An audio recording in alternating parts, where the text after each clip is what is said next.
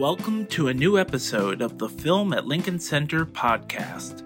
This week, we're excited to present a Q&A from the Apple TV Plus documentary Louis Armstrong's Black and Blues with director Sacha Jenkins and Oscar-nominated composer Terence Blanchard. This event recently took place as part of See Me As I Am, Lincoln Center's year long celebration of Terence Blanchard in collaboration with seven arts organizations across campus Film at Lincoln Center, Jazz at Lincoln Center, the Juilliard School, Lincoln Center for the Performing Arts, the Metropolitan Opera, New York Philharmonic, and the New York Public Library for the Performing Arts. With the 61st New York Film Festival arriving this September, we're thrilled to announce that passes for this year's festival are now on sale. Be the first to experience a new slate of essential cinema from around the globe with our passes and VIP passes, both giving you access to one of the earliest pre sale periods, plus, single ticket fees are waived. Purchase your pass for the New York Film Festival by April 30th for lowest pricing at filmlinc.org slash passes. A tribute to a founding father of jazz, Sacha Jenkins' comprehensive documentary, Louis Armstrong's Black and Blues, chronicles the life and times of legendary trumpeter Louis Armstrong, from his role in the birth of the musical genre he'd come to epitomize, on to his later adventures in Hollywood as an indelible on screen presence. Working from a wealth of archival footage, Jenkins constructs a stirring ode to Armstrong that historically situates his achievements and public image, deftly tracing how the cultural figure cut by Armstrong was formulated against a backdrop of unapologetic systemic racism. And, appropriately, the film is scored by none other than Terence Blanchard, himself a latter day titan of the trumpet and the result is an utterly absorbing and moving homage to a true icon of American music. Now, please enjoy the conversation with director Sacha Jenkins and composer Terence Blanchard, moderated by writer Larry Blumenfeld. Now, my name is Larry Blumenfeld. Terence Blanchard had a full head of hair at the time. He had no gray. He was composing the score for Spike Lee's Malcolm X which he later turned into a very fine jazz album as well.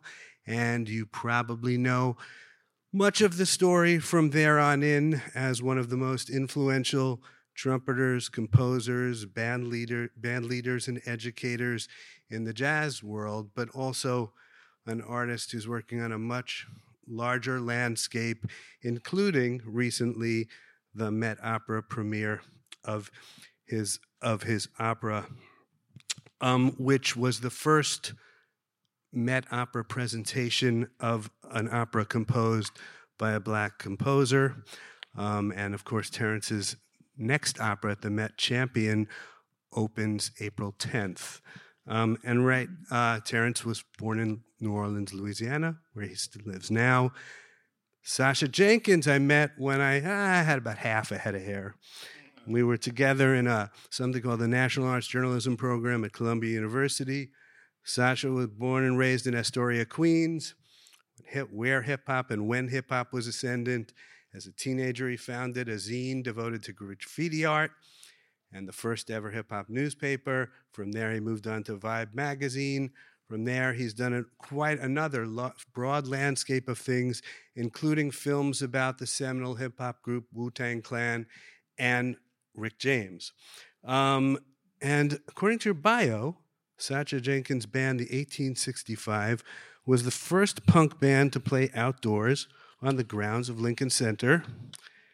And um, this event is an early salvo in See Me As I Am, Lincoln Center's year long multidisciplinary celebration of Terence Blanchard, which I think honors the range of a singular artist, but also suggests what creative artists like Sacha and Terence are doing, which are breaking down the walls between the things that used to separate the buildings at Lincoln Center. So all year long, stay in touch and you can find out more about what they're doing regarding Terence Blanchard. Um, so I did, and I've written about these guys, the Wall Street Journal, the Village Voice when it existed, and recently I did a piece about this film. We interviewed Sacha for Daily Beast. So let me start where we started there, Sacha. When you took up this project, what was your what did you know about Louis Armstrong and what was your what was your impression of Louis Armstrong? I mean, growing up in Queens, I knew that there was a school named after him. I knew he lived there. I knew his house was there. I knew the hits.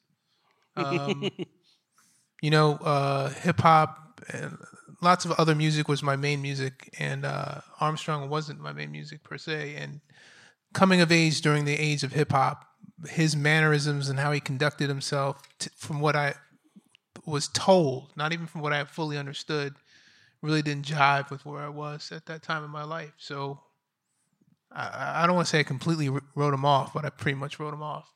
Right. Uh, so then when I got the phone call, I was like, all right, let me, you know, take some time out to do some research.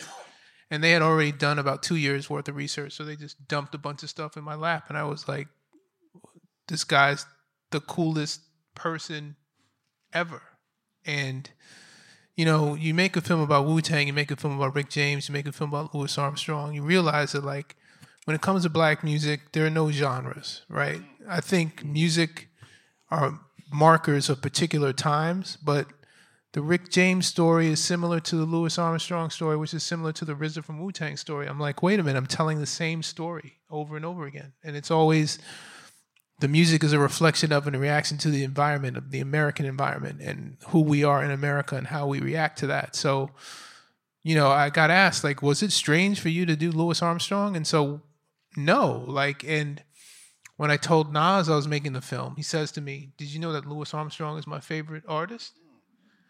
And so I said, "Well, you've got to be the voice of Armstrong." And so when he finally saw the film and he and Wonderful World is like his favorite song, and he's like he's like me. He's talking about the block. I was like, I told you, he's the same. He's right.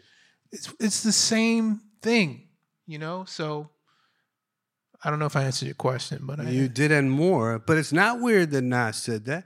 Nas's dad, Olu Dara, when he plays cornet, he's one of the few people on the planet who can get a Louis Armstrong sound out of it. Now he plays a very different kind of music, but that sound that he gets is very old. So now I remember taking, I went to the Louis Armstrong House Museum in Queens, which, if you've never been, you're in New York, why would you not do that? This is one of the great American shrines, but as you found out, one of the great troves of information. So I went there years ago with an, a trumpeter from New Orleans, Kermit Ruffins, who's a little younger than you, a little younger than you. But when I brought Kermit there, he was like, Yeah, growing up, where I grew up in New Orleans, we were listening to the Commodores and Michael Jackson, and we didn't want to hear about Louis Armstrong. When you, Terence, when you were growing up, and when you were young, just picking up the trumpet, what did Louis Armstrong represent to you then? Something we didn't want to deal with, you know, because for us it was Miles Davis, mm-hmm. Clifford Brown, you know, Freddie Hubbard, Woody Shaw, Dizzy Gillespie. Um, but it took me to join Art Blakey's band to have my head turned around because you know, being in that band, I looked at Art Blakey uh, as being one of the biggest renegades in the music. And you're what, like 18, 19? I was 19 years old, and uh, he started talking about pops, and I was like, "Wait a minute, who?" and it made me go back and really do do some do some work and do some research. And next thing you know, I'm hanging with Dizzy, and Dizzy starts talking about pops. Mm-hmm. And then while on tour with Art Blakey, we played a club in San Francisco called the Keystone Corner. And in the back in the dressing room, there used to be this huge photo of Pops and Miles. And Pops is looking straight ahead with a very stern look on his face. And Miles is looking up at Pops smiling like a little kid. And that solidified it for me. I went, wow, I've I've misjudged this thing the entire time. And basically what it was, it was the Hello Dolly stuff. Right. You know, when we saw that we didn't because we grew up we're about the same age you saw yeah. him on the tonight show holding the yeah but it was the hello dolly more yeah. so than anything is when when we saw that we didn't we saw it out of context You know what I mean? It's like you don't understand what it took for him to get there. And one of the things about this this documentary I'm so glad that Sacha made, what it revealed to me was, you know, some of us want to be, you know, rebels verbally. You know, we we some of us get out there and make a lot of noise with what it is we're speaking about. But the thing that I've noticed in this documentary, especially when you see the Danny Kaye scene, right? What's the revolution is the music. You know what I mean? Pops put that music on such a high level, nobody could touch that. You know, if we, we always used to talk about it, just go listen to Strutting with Some Barbecue or the trumpet introduction to West End Blues. There are people who still can't play that stuff. You know, and Pops played that with ease. And there was a there was one story, you know, in the jazz world, when you play the blues, it's a very common form of improvisation that we all know, you know, and the the the little known secret that nobody wants to talk about, we generally always play it in two different keys, either F or B flat. Right? So everybody works on that stuff to be able to show everybody up playing in F or B flat right? So you, you wait for that moment to shine. You at the jam session, you're gonna jump up there and play everything you worked on, or either F or B, whatever the key is. And Pops talked about this one kid, guy who wanted to come up there and play with them, and he jumped up there and he said, That fella didn't know we was playing in B. So every key he hit was wrong. But just the idea of that, you know, that's the level of musicianship that Pops was dealing with. And I think the thing the lesson for me was know which battle to fight. Know which battle to fight. You know, if Pops would have been what we wanted him to be, we probably wouldn't know him. We probably wouldn't have any of this music. You know what I mean? But the mere fact that he played that game, but set that bar high musically, listen, man, all of the uh, uh, Bing Crosby and uh, Boo Boo Boo, all of those people, they were trying to imitate him. Think about that, and, And Bing Crosby his, was very. He admitted that. Very- right, and imitate his vocal styles, not not him playing the trumpet. His vo- Holiday vocal also. style, yeah, and I I think you know for me, I'm I'm happy that Sacha put this out there for for all of the, these other young kids to see, you know, to understand that you know, sometimes you got to go behind the curtain and and really understand what it took for this man to do what he did. And we're all grateful and and and we're the beneficiaries of it because if it wasn't for him, I wouldn't be here. For that's for damn sure. You know, I know that. I mean, because when you talk about Kermit Ruffin, you talk about some of these other young trumpet players, including myself. You know, I it it blew me away to think about all of these young trumpet players in New Orleans who play Louis Armstrong licks and don't even know they're Louis Armstrong licks. Right. That's the type of impact this man has had on music, that it's lasted throughout these generations and has still been the DNA of a lot of creative music from that from that area of the country. Sacha, when you were started digging in making this film, were there any one or two like aha moments of okay, now I get it. This is who.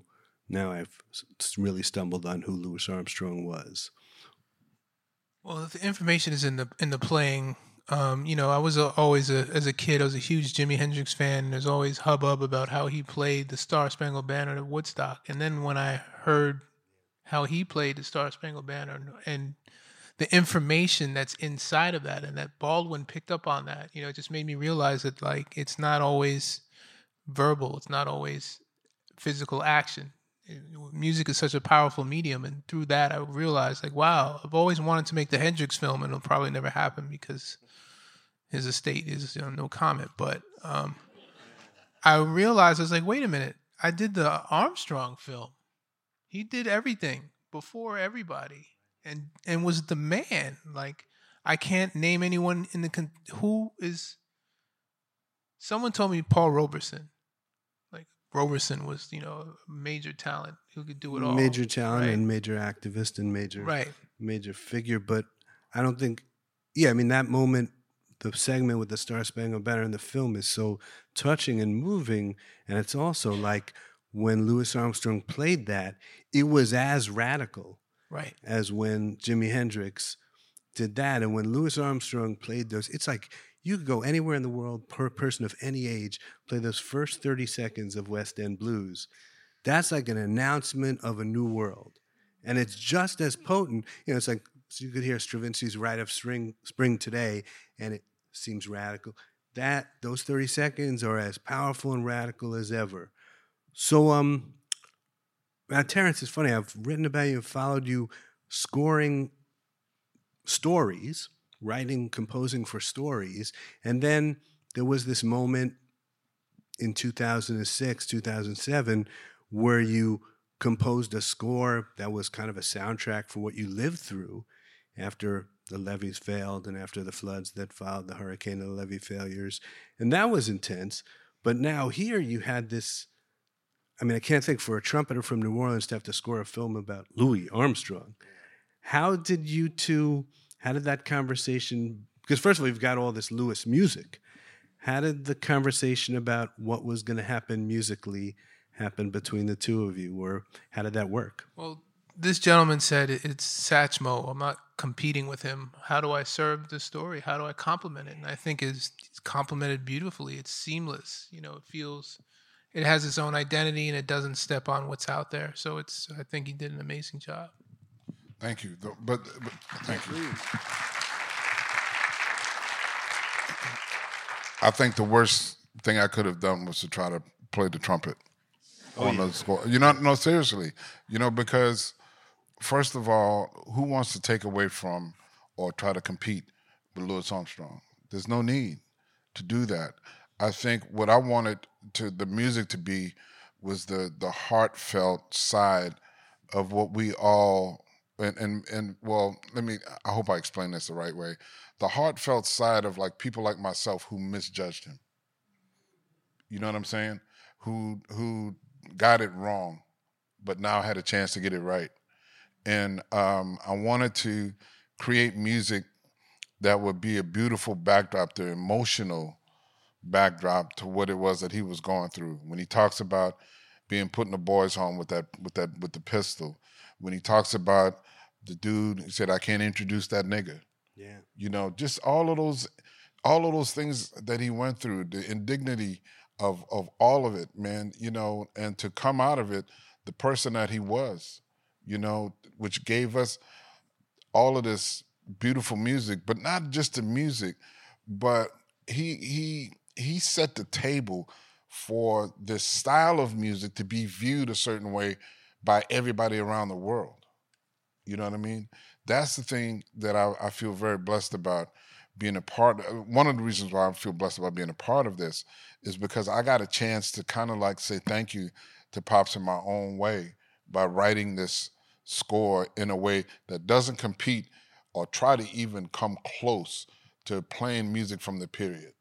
There's enough of that already in the documentary, and there's no need for me to either do that because it, I was worried it would make a mockery of of mm-hmm. of what it was that he did, and I wanted to go totally the opposite way and create something that was an emotional backdrop, which allowed people to reflect on his words.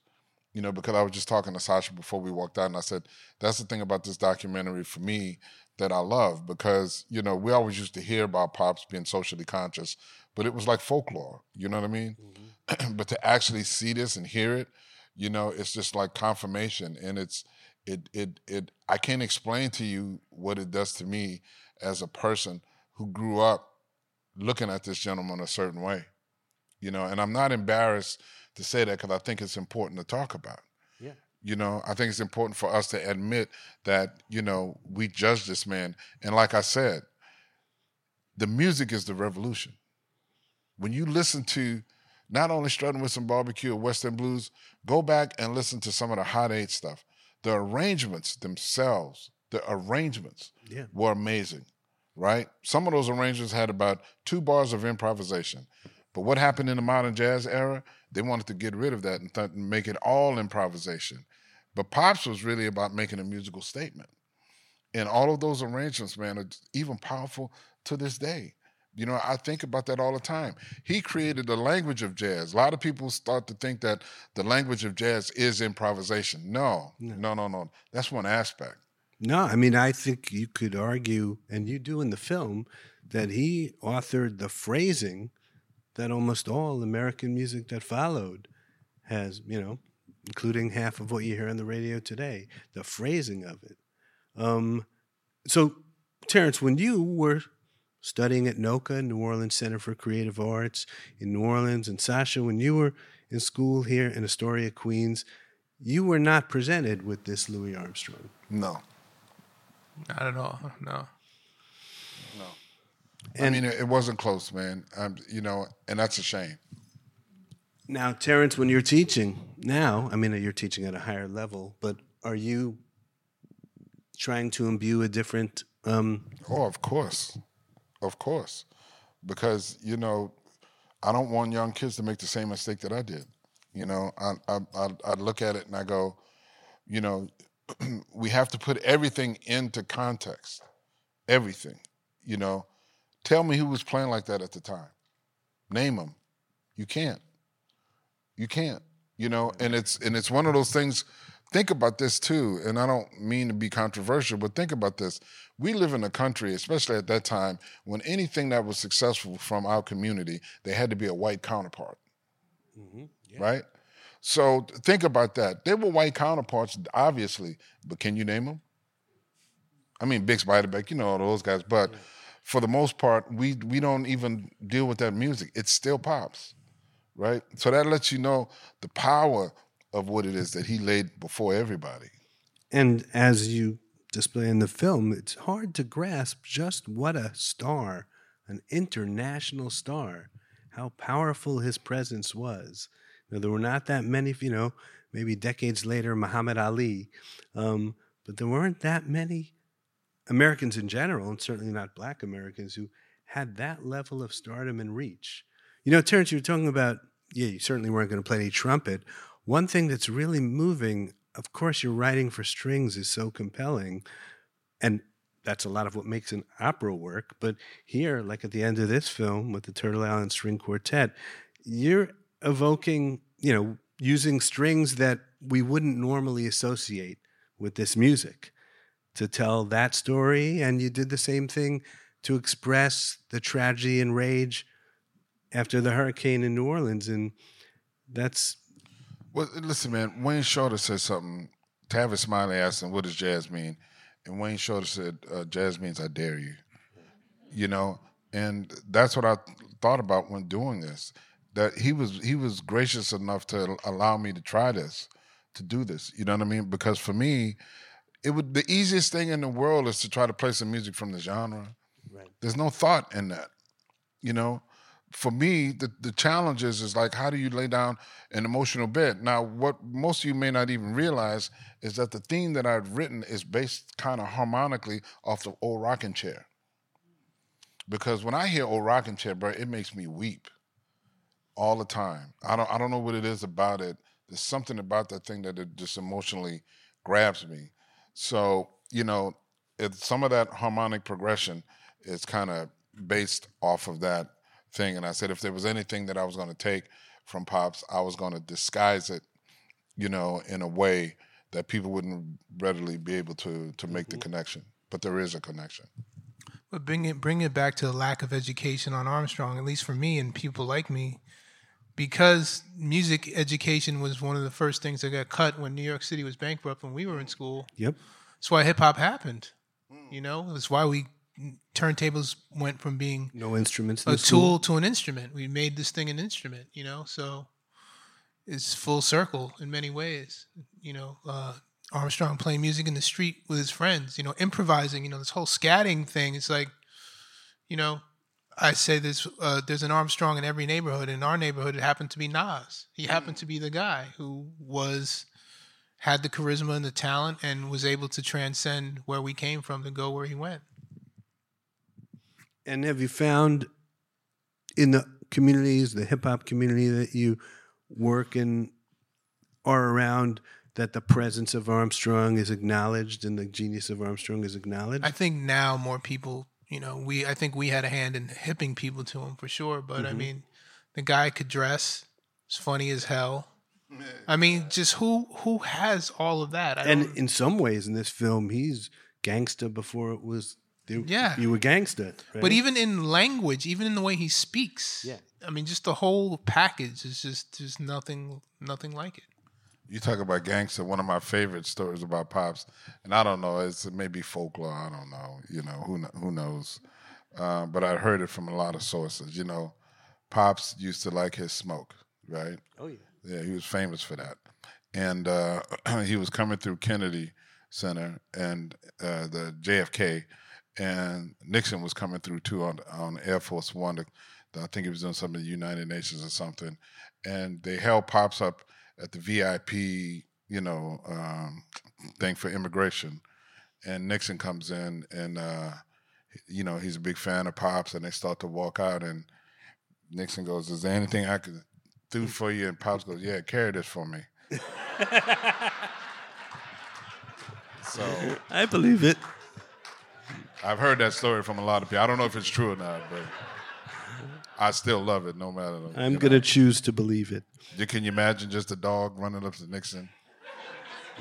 That would have been hilarious. Now, you know, Sacha, in this film, it's I I've heard some people comment that, oh, you've unearthed this Louis Armstrong that we didn't know about. Yet the clips are he's saying it on TV. It was he was right out there. And somehow we either erased or forgot. Well, because you know people look at Hello Dolly, you look at things like that and say it's easy to focus on that. You know, I mean, imagine if he was alive now with social media and how things just get. And you know, we didn't have we didn't really have control over our images. We didn't have control over how we were perceived and you know how we were put out there in the media. So literally, he's just out there naked, pretty much. Now, Terence, you know, when you, as you mentioned in Blakey's band, all right, you're a teenager and you're very quickly thrown mastering, you know, if not, you would have been out of the band, mastering modern jazz at its highest level, and then composing for that band and figuring out how to write for that situation, and then going on to work with the Herbies and Waynes of the world. What was it like, or what what what did you have to do to adapt your talent to writing for film in this way and the way you have for so many years? Was it very different? It was very different because you know writing music for yourself, it's all about you telling your story. Um, but when it came time to write music for someone else, you're helping a director put together a, an entire piece. And one of the thing, one of the it, it, it, initial things that I had to get over uh, is that you know when you're a performer, you don't perf- you don't perform in little bits. And what I mean by that, you don't do an introduction and then 10 minutes later come by and do something else. Well, these guys, when they make movies, you're always shooting out a sequence. You know what I mean? But then you put it together, then all of a sudden it looks like there's this arc of a story.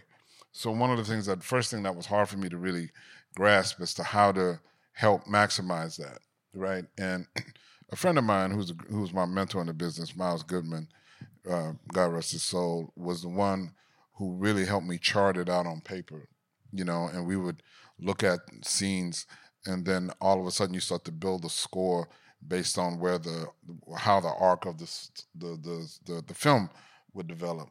Now I don't have to do that now. I've been doing it so long. I don't have to really do that. I'm accustomed to it now. But back then that was that was a, that was a big deal for me. You know, trying to do that because I was coming from a place where you got on stage, you started your performance, you went from beginning to end, and that was it.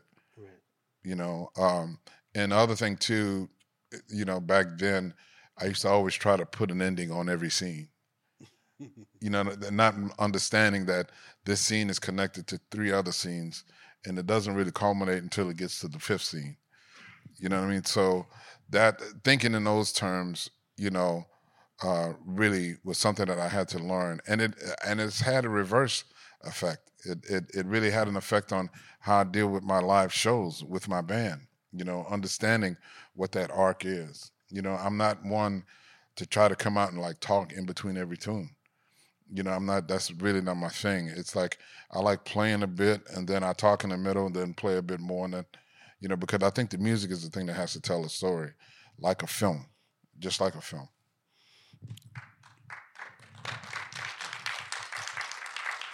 And now, Sacha, maybe in sort of reverse or related to that, you've you know you're a filmmaker and a documentarian and you focus you have focused so much on these musical cultures and these movements and these musicians. Does the your work as a filmmaker and your visual work does it grow out of the listening to the music? Is it suggested and shaped by the music itself Well, I was a music journalist before this, and Right. there's just so much information in music that you can unpack. I mean, you can interview someone and great get great information, but there's so much written in between the lines of music that just fills so much so much of a void of what's missing. And so, again, I think marker you know music, particularly with Black folks, are mar- is a marker of particular times, but there are consistencies throughout all those times and through listening to music you can bring them all together in interesting ways. And thank you for that little plug about music journalism because we met does anyone remember that? Well, does anyone rem- we we met in a fellowship for music arts journalists that no longer exists, and you know there are what I you know one thing I love the many things I love about this film. One is that in appreciation of any artist or a musician in our culture, there are stories to tell. You have to. So I've been lucky to be close to Terence over decades, and there are these. There's an arc of these stories. The opera didn't just happen. This opera that you will maybe see, Champion. There's a long arc of what happened to Terence Blanchard as a musician, as a composer, but also as a human being, to have the empathy and compassion to tell a very diff- difficult, difficult story. Well, you know, but that's the thing about Sacha doing this that makes it important. You know, it, it, you watch this and it just makes so much sense, right? This documentary. But you have to understand that this documentary could have been something totally different in the hands of somebody else. Yeah. You know what I mean? It, and and you got that's why my hat goes off to him for doing this the way that he did it. He saw the real Louis Armstrong, you know, and put it because you know when the the, the thought that came to my mind when we, we said you know we, we we see the Hello Dolly and we don't know the other stuff, and I, and the thought that comes to my mind is why, why don't we see the other stuff, but we see the Hello Dolly stuff, you know. So then there's that whole conspiracy theory thing. I don't want to go down that road, but you have to ask yourself, why is that image always propped up more so than the other ones? You know what I mean? When- well we can you know huh? there's a reason Of course, of course. So that's why that's why Sacha, a person like him, is extremely important because he understands this medium.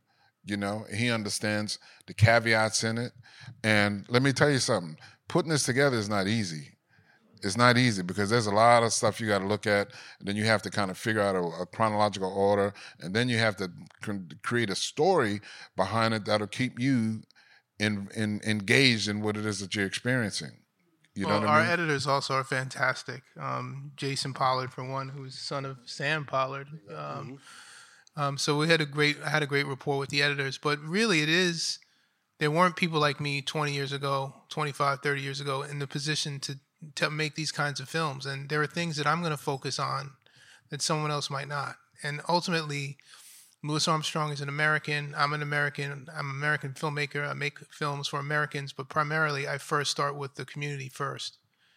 Because if you understand, if the community understands what the film is about, then it's going to resonate with everyone else. And it has to speak to them first, or else what, what do you, you know, it's not really going to be effective. And just hearing his voice in conversations, like, I never like perceived him to speak the way that he does in real life. You know, he's hello Dolly. You, you- you figure everything is prim and proper, but it's like he's a real person, and um, hearing his voice definitely, I feel, helps people understand who he really was. and hearing his frustration in his voice at times. You know, I mean, because we viewed Pops as always this happy-go-lucky dude, you know, but man, he was a human being. He was hurt by by the same things that all of us were hurt by, you know, and to hear him, to hear him vocalize that in a way that I recognize, where I recognize the hurt in that sound. You know, I recognize the pain in that the way he's saying it.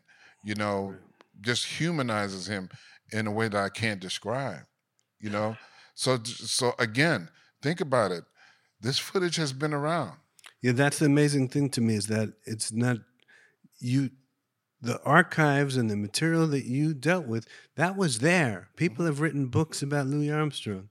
People have done projects about told Louis Armstrong's story, and that material was there. And they chose not, Chose to, not to do it, exactly. do what you did and tease out what you teased out, which to me makes it all the more remarkable. I love what you said about the community at the you know, you do at one point zoom in on that great photo, the famous one of Armstrong on the stoop with the kids all around him, which was part of his life. But then at the end, when he passes, you have all these accolades, but then someone, one of his neighbors, is like, "Yeah, it was a man on the street, man of the street. It was uh, just another guy," and that's he managed to, to be both at one time. I mean, he's living in Corona. He could have lived Right. in Chelsea. He could have lived anywhere. But he's living in like working class Corona. For Like, 43 years he lived there. Yeah. When he came up the road. Um, a lot was suppressed, as we said about Armstrong. It, has been told that, you know, around the time of segregation and black girls being forbidden to show up in school in Arkansas, you know, Armstrong was very outspoken for one moment, the way that my president feels, you know, the way it treats black people in this country and go to hell. Um, I couldn't help but think about that in 2006, 2007, Terence, when in the wake of a flood that resulted from neglect and in the wake of lots more neglect after that, you were outspoken with both your music and your words. And and since, can you talk a little bit about that? I mean, I've seen this development of a political and social purpose in your art. Well, I mean, listen, man, you know, when you see these great musicians and you hear the stories of them being run out of town, of not being able to stay in a hotel, having to sleep on the bus just to play music, right? How could I not be? How could I not be? Being a kid who came along as a result of their struggles, having the privilege of going on tour, staying in hotels, not even thinking twice about it, right? But to hear the and and I and I'm closely related in in to them where they they they feel the need to pass that information on, you know. So, of course, and then one of the moments in this in this film that I love is when Pops, uh, I think it was Chicago, he got to and it was cold, and he bought coal for people, and just told them to Balti- come and get it. Yeah. It was Baltimore. Yeah. He said, "Just come and get it. Come, what? Come take what you need." How many celebrities we see doing that?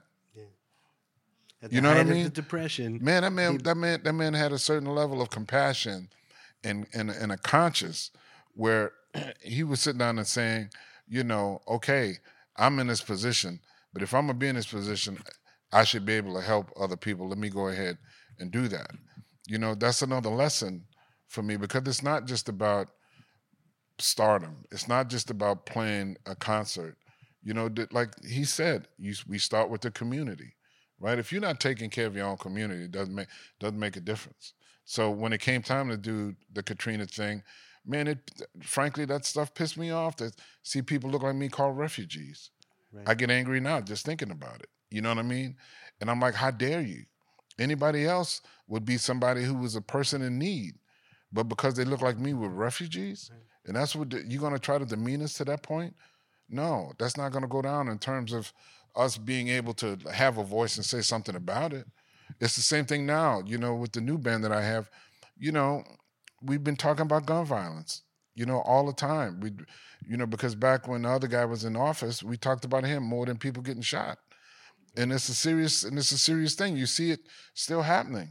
You know what I mean? And it's something that we have to really address that we're not addressing because we're allowing all of these this misinformation to get out there. So this something like this documentary, bro, just fuels me to understand that no, okay, I may be blessed to have this career, you know, but I'll have this career for a reason.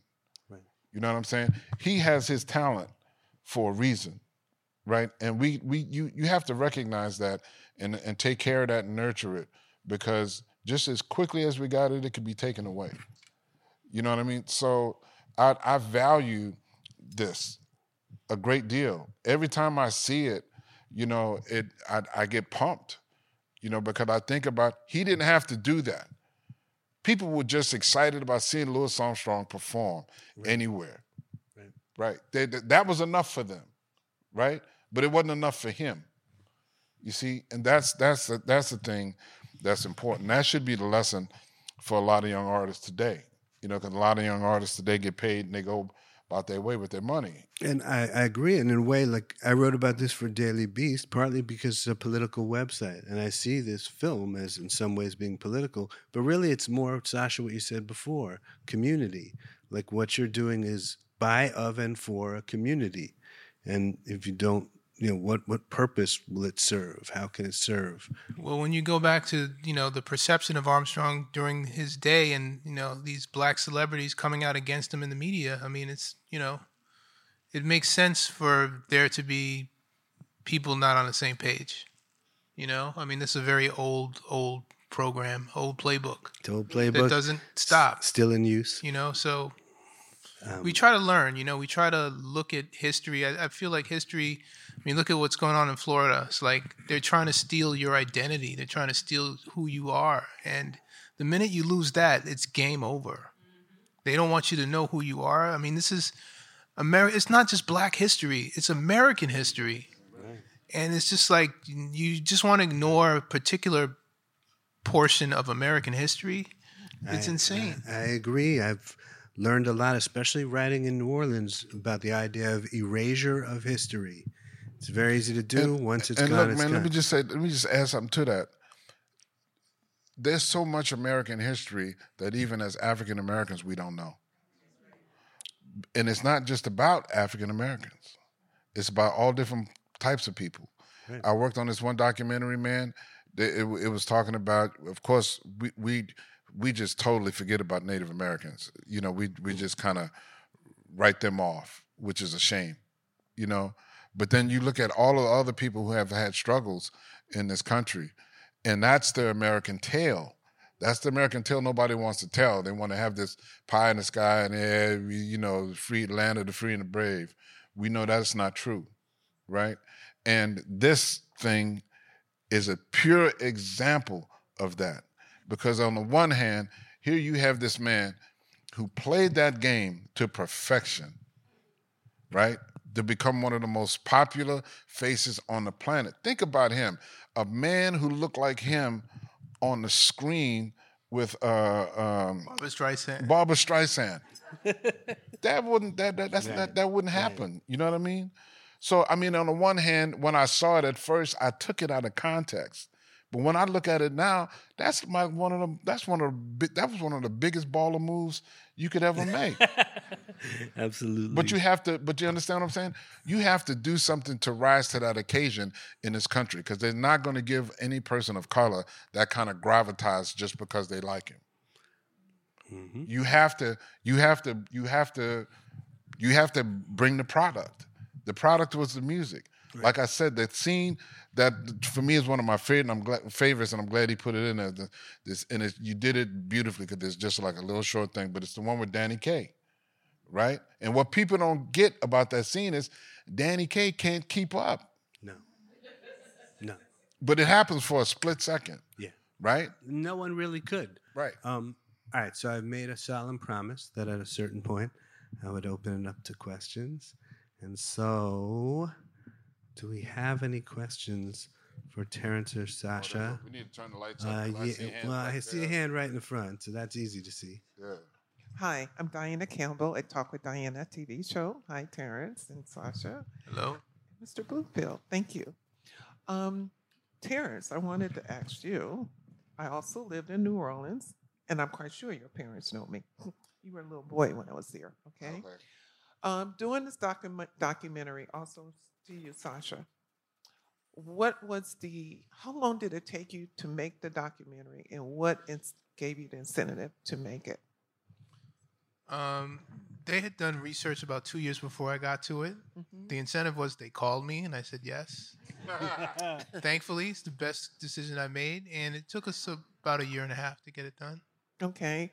Um, Terence, because you lived in New Orleans and um, Louis Armstrong lived there, was very important there. What um, effects did that have on you playing your music, especially with the sax? Well, like I said, you know, you know, his his impact musically is still being felt. Those kids are playing those ideas and don't really understand it. But I think in terms of doing this documentary, one of the things we've never talked about, and I think people should realize, he called me to do this documentary right around the same time, a little bit after the mayor was taking down all the Confederate thing statues in New Orleans, right?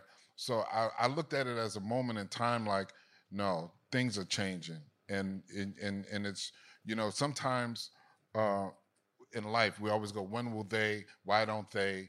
You know, and a guy always, one guy told me, he said, listen, man, if God put the question in your in your brain, you may be the person to deal with it. So when he calls me to do this, and I'm looking at all of that stuff go down as well, I jump at the chance for this because I, I, like I said, I look at it as an opp- opportunity for me to tell pops thank you after being misguided about what he his contribution was to the to the world of music for so long. Um, do we have time for one or two more questions? All right. Uh, I'm gonna let let yeah. Why don't we get someone from back there? And while you're doing that, you know, I talked to Terence right after they removed those monuments, and what you told me then was, it's like a weight was lifted that I never knew was there. Yeah, it, it, there was this Beauregard monument that I used to drive by all the time, and man, we were waiting for that thing to come down, and um, uh, it took it took them forever. And the sad part about it was those guys that took the stuff down. They were firemen who had to wear masks, bulletproof vests, and helmets, you know, because of the threats that they were under.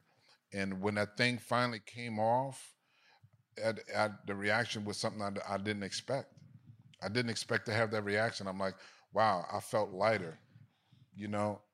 Do we have another question? Yeah. Yes, uh, my question is for Sacha. I'm curious about your decision in the filmmaking of itself. Like you had a lot of folks that had you did a voiceover as opposed to cutting to certain folks that spoke, and I just wanted to know your decision as to um, not bring it on as far as a visual and just have it as a the voiceover. I think when you have Armstrong himself, his voice, um, you want to stay focused on that. You know, how many interv- how many documentaries have you seen where someone's sitting in a chair reminiscing about a guy that they didn't even know? I mean, most of the people in the film knew him. Um, so uh, yeah, I wanted to get people at the time of when it happened, and it felt like it was a more effective choice to use voices instead of seeing people and take you out of what's happening. Cool. Can we do one more? Just find someone. Find someone back there. Um, God bless you for freeing us from the talking heads. I mean, I'm, I've got other ones that will have some talking heads, but try to do something different here and there. Do we have another question coming? Okay. Hello. Um, I'm a composer at Juilliard, and I have a question for Mr. Blanchard. Um, you mentioned earlier that um, in black music we don't necessarily have genres.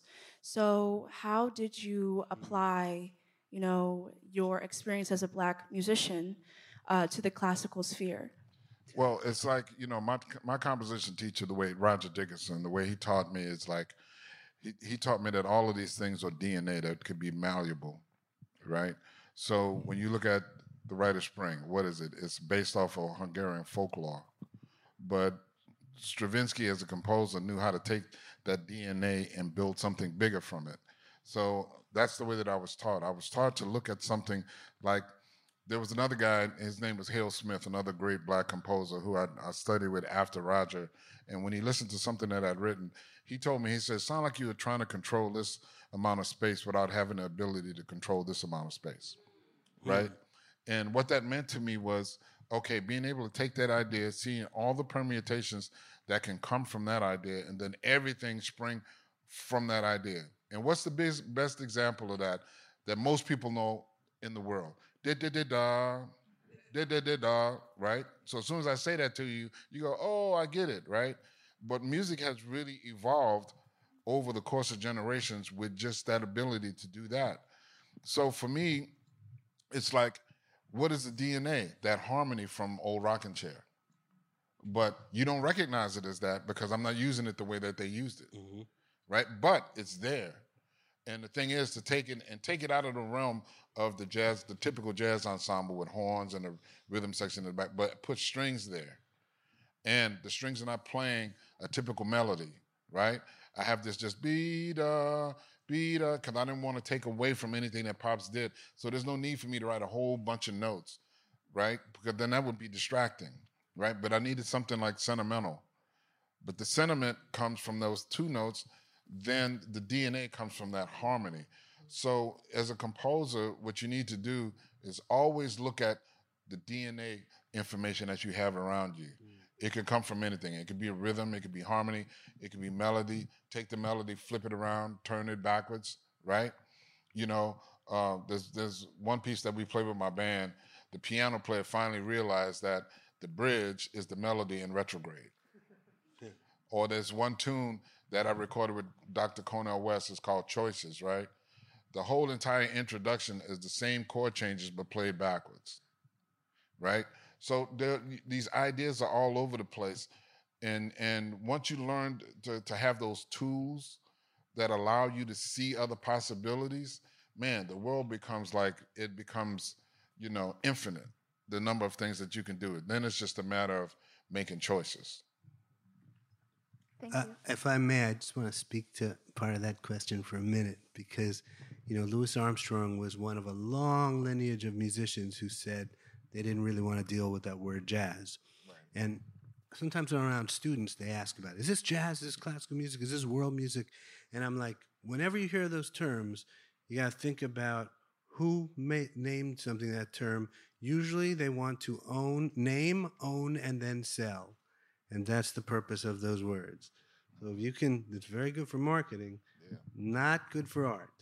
Right. Can we do one more? We can't do one more. Well, then. I'm thank- sorry, man. I was trying to get to you in the back. Yeah. All right. Um, please help me thank Sacha Jenkins and Terence Blanchard.